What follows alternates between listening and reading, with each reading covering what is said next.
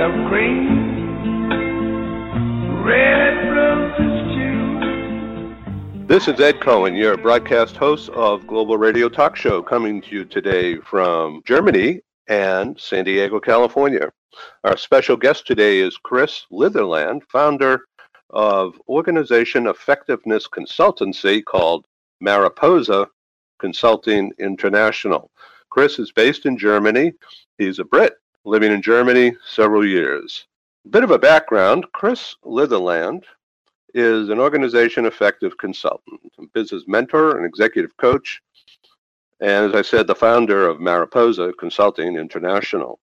He's based now near Dusseldorf in Germany and specializing in helping global organizations to address strategic challenges in areas such as employee engagement, employer branding, mobility, organizational performance, recognition and rewards, and talent management. Chris has held senior international HR roles, including in the American conglomerate Honeywell, Intermec Technologies, Analytics Software Developer SAS Institute, and the Japanese computer giant Fujitsu. Looking back, Chris was an environmental studies graduate from Sheffield Hallam University, a chartered fellow of the CIPD, SHRM, SCP, and GPHR accredited, and a former Global Advisory Board member with SHRM. He's a founding member of the SHRM Forum Leadership Board for Austria and Germany. Chris is a regular judge for International Business Awards, HR Awards, and a member of the Workforce Business Intelligence Board. He's a frequent keynote speaker and a panelist at global conferences, a writer and a thought leader. And I want to interject here that Chris has been a speaker at several of the Global Business News conferences and will be again in Stuttgart, Germany on June 11th. Chris is a keen supporter of charitable causes and organizations, including Save the Children, UNICEF, the International Red Cross. So, as I said, he's originally from the UK, and for the past 19 years, he's based in Germany. He says his motto is hashtag learn to live, that's the number two, hashtag learn to live, and hashtag live to learn. It's pretty cool, huh? Let's welcome Chris. Hi, Ed. Uh, really nice to be with you today. Well, thanks for being our guest on Global Radio Talk Show. It's a broadcast service of Global Business News. So, Chris, I want to ask you about organ from your point of view, especially as a published author connected with the UK-based CIPD. What is organization effectiveness? It's a huge topic these days, but what's your take on it? Yeah, thanks, Ed. Absolutely a huge topic for sure. So I try to see it as, in very simplistic terms, really as you know the opportunity for an organisation to be kind of most effective and achieve its desired outcomes or goals. So it's really about how an organisation goes about doing its business. You know, if you take a deeper dive into some of the, the elements of that statement, you know, like that simple definition, you realize that every organization has some real unique set of choices and choices around you know what it does how it does it and why it's doing it. And those elements are all kind of very key to the organization effectiveness kind of approach these days. In, in most organizations you'll, you'll kind of find they have a really really good view right on what's working well and what's not working well um, particularly if they're already getting data from the market, from their customers, you know, the trends, customer feedback, and internally their organization performance, not just their financials, but their corporate scorecard. But the challenge really, Ed, is is really around how they go about making choices for today and for the future. And I think for me, in in my role helping organizations through those challenges, it's really about, you know, looking at the strategy. You know, is the strategy good for today? Is it good for next month? Is it good for next quarter, let alone for next year? Particularly with all the external and internal challenges um, from the market, from customers, from digitization, all of these kind of trends. So there's lots of things happening. I wanted to jump in and ask you about uh, this. This topic sounds very corporate, of course, but what about smaller companies, not just giant multinationals? So for smaller organizations, it's about scalability. You know, it's it's about meeting the challenges of, of growth um, and how they can do that. And they can really fast track some of the learning from uh, larger organizations, larger to them, within their sector, but also within parallel sectors. So there's lots of learning to be gathered from looking at comparison. But I'd put a health warning on that statement, Ed, by saying not everything that other people are doing and other organizations are doing will work well for small businesses or for any other organization. You know, I see organizations as unique entities um, which is why I kind of framed it as, you know, really about those choices. You know, so I think, you know, for organization effectiveness, it really should be, you know, looking at those strategic elements, and whether you're small or big or medium sized, it's all about those strategic elements. Um, and you know, when you look at that, I think how confident and optimistic the whole of their organization is about the future. So if you're two people or 2,000 people or 200,000 people, you know, how that whole organization feels about the future is also kind of key. Let's focus on smaller companies, say company with 25 people in it, which means the CEO is doing a couple of things in addition to being CEO. And so it's everything day to day in, in an enterprise that size. Now, I, I happen to know about that because that's what our company, Global Business News, is all about. Talking about organization effectiveness to me, from my perch, means make that next call, you know, collect that overdue account receivable, and think about the future and how am I going to get to where I want to go six months from now. So, I mean, it's kind of seat of the pants, not really, but sort of seems that way. And I would suspect that in a larger organization, say 100 people or 200 people or huge, it's not done that way. So could you affirm that and, and go a little bit deeper, please? Yeah, so I think Ed, there's there's always different elements to how organisations kind of work. So even in larger corporate organisations, you will find you know very tactically driven day to day, week to week, month to month, quarter to quarter. You know, lots of corporate organizations are quarterly driven. And then when you break that down into the teams within their organization, which could be teams of 10 or 15 people, they're very tactically kind of driven as well. But it's the strategic framework. So for you in, you know, in, in your kind of case, of uh, being a, a small enterprise, I think organization effectiveness is absolutely a topic for discussion because it's what kind of market are you in? You know, how mature is that market? How mature are you in your offerings to that market? You know, how are you set up?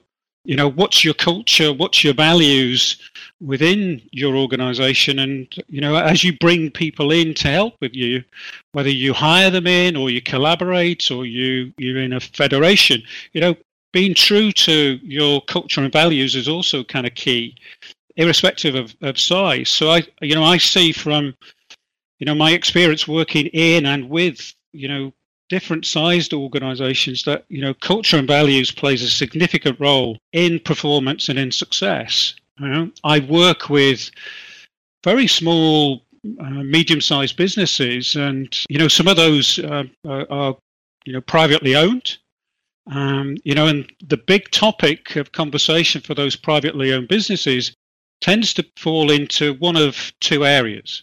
It's either how do we keep our values going forwards as we grow? And then the other one is who's going to take on the legacy? Who's going to drive it through to the next phase when I'm gone? Typically the owner, whether when they've retired or when something else happens. So organization effectiveness is, is a topic for every sized organization, Ed. Well, thank you. Now, what about cross border enterprises and communicating across borders, across time zones, across cultures? How does organization effectiveness training work when you have a multicultural, multi-time zone enterprise?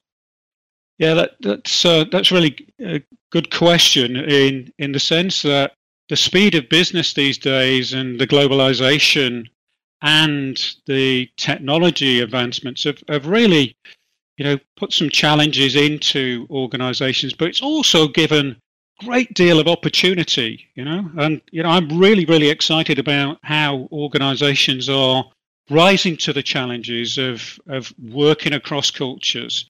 And I think if an organization kind of looks within itself and is clear about, you know, its values, and I'll keep going back to values probably all the way through our conversation, Ed, because it is so important. You know, I think there's some real importance around, you know, having shared values, but respect for culture. That doesn't mean to say everybody has to fall in line with the culture within the organization. I think it's really around respect for the values. So as you globalize, as you kind of work across different cultures, it's being respectful. And if it's built around trust and integrity, and, and that's kind of seen throughout the organization, and it's really lived, then I think it's it, it really helps you know, with that uh, that that meeting of the challenge on globalization. So, organization effectiveness it cuts across everything, doesn't it? Branding. So, for instance, you know, whatever that means, branding sounds like Coca-Cola or whatever, you know. But Budweiser beer. What does branding have to do? Employer branding, in particular, and employee engagement have to do with organization effectiveness, in your opinion? I mean, again, very simply, I think, you know, when you look at an organization these days, it's made of people. And it's people that make the product or add the value to the service. So it's people orientated businesses, business to business, and consumers, which are, you know, very clearly people. So having, you know, a clear understanding of a value proposition whether it's you know a Coca-Cola and its brand, but also the internal brand. You know, there's there's very little difference these days, Ed, between the external and the internal. You're looking for advocates, you're looking for supporters, you're looking for you know that net promoter score externally as well as internally within the organization because you're looking for people who can really get what you're all about you know what's your purpose as an organization? What are you looking to do as an organization? You know, what difference are you making in the world? What difference are you making kind of globally, locally, with your product, but also with your people? So it's uh, it's all encompassing when you talk about employee value proposition or EVP or internal branding. And you see this in Germany as well as in America. Absolutely. I, absolutely. I think you'll find subtle nuances across the world around, you know, the national culture and you know, not wanting to get into kind of stereotyping because I think that is disrespectful. But I think, you know, there are clear views around how certain organizations within certain countries work. You've only got to look at kind of uh, productivity, how many hours um, the average worker in a particular country is working, and the different metrics that you can see on a country level basis. So, absolutely, I, I see it being true across all countries. Fascinating conversation here with Chris Litherland. Now, let's talk about you, Mariposa Consulting International. So, tell us about what you do and how do you run your organization effectiveness? I'm in that merry band of small businesses. Yeah. Yeah. Um, so I have to kind of take my own advice when I look at how I operate. So essentially, what Mariposa Consulting is really all about, I wanted to kind of establish it really on the basis of helping organizations. I'm talking, I think, very specifically about teams and individuals to be the best they can be. So that's really leveraging on my kind of experience and collaborating with others in the consultancy area to really bring a cohesive team to help organizations and help the teams kind of work. So typically we're kind of specializing in client focused, kind of bespoke solutions. In many of the areas of organization effectiveness we've mentioned already, Ed, including strategic reviews, business mentoring, which is all about that scalability, growth challenges. So we help clients complete strategic reviews using our tools, which includes you know things I call the maturity model and a review of the culture value chain. So we do that with corporate organizations, irrespective of size or sector, or whether they're looking at things on a strategic or tactical level or local or global. But we also help service providers and consultants to design and develop their market offerings and programs. So we're looking at innovation and collaboration with other providers to help them kind of go to market. But also, I do some solutions focused coaching with executives and, uh, and individuals. And we also kind of help in business support. And because I have a HR background, in the corporate world, you know, I do HR excellence programs with organizations. But I guess to kind of sum it all up, it, it, you know, the Mariposa philosophy is is really about extraordinary outcomes everywhere. That's really quite a huge challenge, but one I'm willing to take on with a client in collaboration. So, are you in a Mariposa framework as opposed to a Honeywell? for instance, are you a crisis manager or an opportunity manager? I think it's more around opportunity. I think it, it's it's really about opportunity in, in the sense that a lot of what um, what I, I do kind of Mariposa is is really about helping others and, and and this really comes back to kind of how I was in my formative years, you know, when I was at school, you know, wanting to try new things, whether it was sports or new subjects that were coming through in the curriculum or, you know, in my corporate life, you know, if there was a an opportunity with doing a joint venture or merger and acquisition or there was a new change project, I was always kind of at the front of the queue with with many others, I have to say, but always at the front of the queue, putting my hand up saying, Yeah, I want to try that. So for me, it's about, I think, getting into situations where you are driving, you know, change, you are looking at, you know, breaking new ground and, and, and looking at things in a very kind of new way or uh, being optimistic about making a difference. Yeah. So, what do you think is the future for small business in Europe?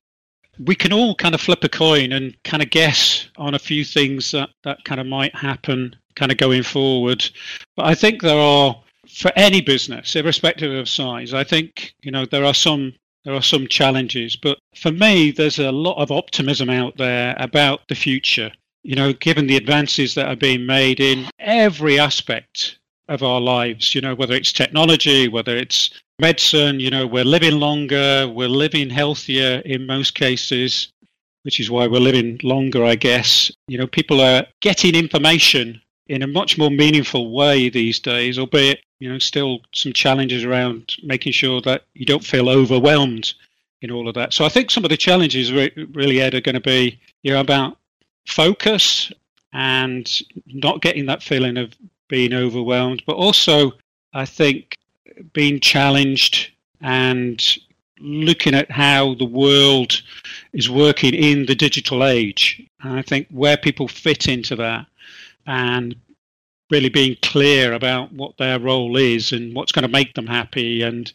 you know what kind of organization or what kind of business they want to set up how they're going to go about doing that i think uh, that, that's kind of clear and it's going to accelerate. You know, I think there's going to be lots of new themes and lots of new ideas coming through, and it's it's great. You know, I think the business is is going to be at the forefront of that, and with innovation and collaboration these days on a global scale, I think there's uh, there's lots of opportunity for businesses to to really make a difference. I think that social media has enabled breakdown of barriers and cross border culturally and time zone. People are able to talk and communicate, exchange messages 24 7 from around the world and find new, new opportunities. So it becomes multi level. I'm not sure I'm saying this right, but it, it just seems like there's a lot of opportunity and it's relationship oriented rather than, well, just as much as product oriented. What would you say? Yeah, I think that's very true. I think um, you know technology should always be the enabler, and it shouldn't be a means to an end. And social media is in that kind of category for me. I think you know it's it's understanding, I guess, where people are coming from. So when you talk about breaking down barriers, I think it's really great for communication and collaboration, but it can also be highlighting differences. So I think you know I wish, I guess, for we move forward, there's a much greater focus placed on commonality rather than differences and respect for differences. So social media should play a role in that for sure. So, Chris, let me jump in and, and ask you about your involvement with CIPD. What is CIPD? And you're a fellow of that. And I know that you've written some very well received articles recently the CIPD is essentially the human resource professional body within the UK, and uh, they do have uh, kind of other global presence in different territories. So they set the standard and the charter for the human resource professional kind of groups within uh, within the UK. Very similar to SHRM in North America, which I'm also uh, kind of involved with and being a chartered fellow means essentially I'm kind of recognized, I've reached a particular standard within kind of competency framework. So uh, it's a great recognition for me and, and for others who, also have the chartered fellow uh, status. Yeah, I have had, uh, you know, been very kind of pleased to write uh, write some articles. I've got some kind of new articles in process at the moment, but uh, the ones I've uh, I've kind of written have, have, have varied from you know, uh, you know talking about uh, the HR uh, kind of elements and organisation effectiveness elements through to you know what we were talking about earlier, Ed, which was uh, Germany and German kind of business practice and management um, styles and what works well. And, and culture, uh, you know, is a key part of that in terms of driving performance within a national level. But there are some challenges for you know each of the uh, kind of mature countries based on demographics based on their kind of industry but you know they've been very focused on what's true for them you know that in germany they they, they call it kind of the mittelstand which is the mid-sized companies, and typically they are you know organisations that are family owned, you know third, fourth generation. They focus specialised in a particular area, leading edge technology. They focused on quality and engineering, and they have a reputation for absolute excellence. And they've been globalizing through leveraging supply chain, doing lots of new things in that area. But management practice is, is still a relatively new topic within that Mittelstand kind of group within Germany. You know, the corporate organizations, the global ones, you know, the, the DAX 20 are very proficient these days in, you know, their management practices. They've been able to kind of bring things from other parts of the world as well as develop their own. So there's a huge opportunity for the Mittelstand here to you know, continue their development and their, their, their improvement in globalization and productivity through adopting some of the you know the latest management thinking and leadership styles. Spell, if you could, Mittelstand. Mittelstand. Yeah. Yeah. So it's M I T T E L S T A N D. Mittelstand. All one word. You'll find in German lots of, kind of uh, the English words will um, will will kind of all get combined into one big long word, which is great fun. I have to say, uh, having having been here in Germany for close on 19 years now, and my wife is German, so uh, yeah, it presents some really nice challenges for an English native. I have to say. So our last question here is about. I want to circle back to employee engagement and with that in mind, the, The last time you spoke at Global Business News Conference was in Zurich, Switzerland. The topic at the time was about the future of capitalism. So, mm-hmm. you know, here we are in business. So, what say you? yeah, I think it takes us back in terms of what the, the future challenges are going to be.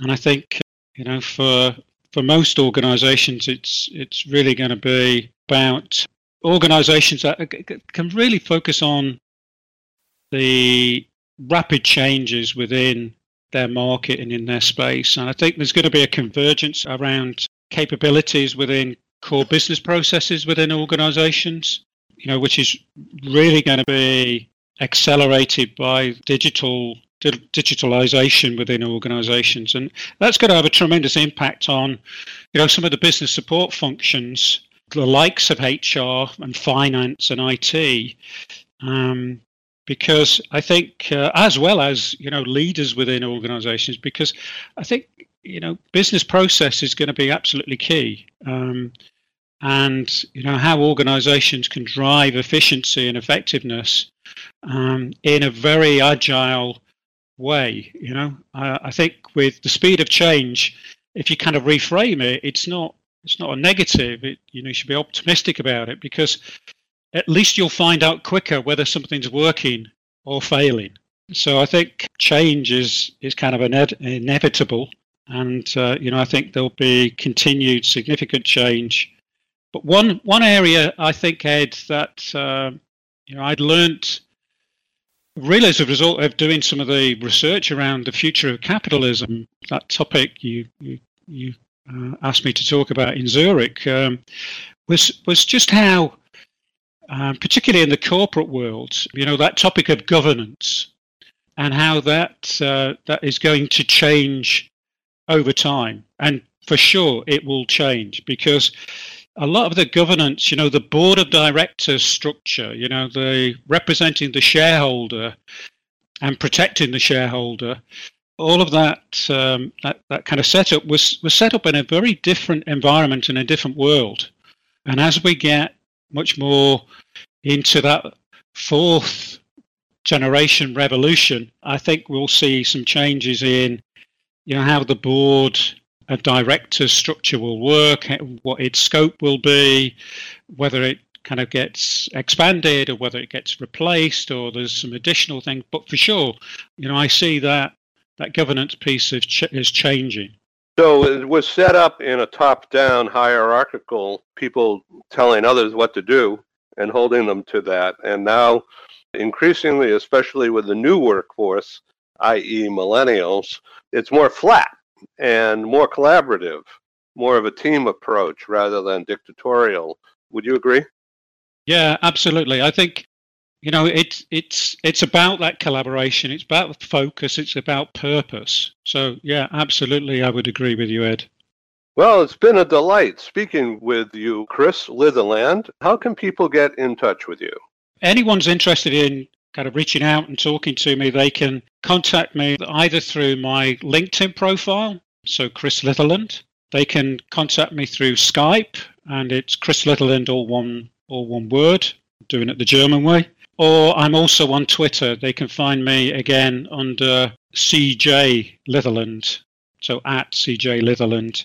So anyway, LinkedIn, Skype, or Twitter, you can kind of contact me, and I can provide further information or we can have further discussion.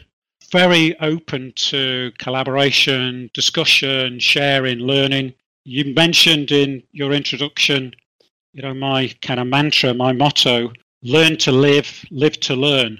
And I think I've lived by that ever since, you know, I was a schoolboy back in the UK. And, you know, some people will kind of reframe that now as growth mindset, I think that's really what I'm into. So, really open to collaborating and discussing things with your listeners. Thank you. Okay, and LinkedIn. So it's Chris Litherland, L I T H E R L A N D. So, thanks very much for being our guest. For our audience, Chris is one of the faculty members at our Germany meeting taking place on June 11 in Stuttgart. where our host sponsor will be Mercedes Benz. Of course, it's quite an honor, and we have people coming from across Europe and America for this June 11 meeting in Stuttgart, and I'm really happy to have Chris on the faculty. So, Chris, I thank you very much. I welcome you back to do this again following the Stuttgart meeting, and we'll see you on the trail. This is Ed Cohen, your host on Global Radio Talk Show. Chris, thank you again. Thank you, Ed. Signing off from Germany and San Diego, California. Yes, I think to myself, what a wonderful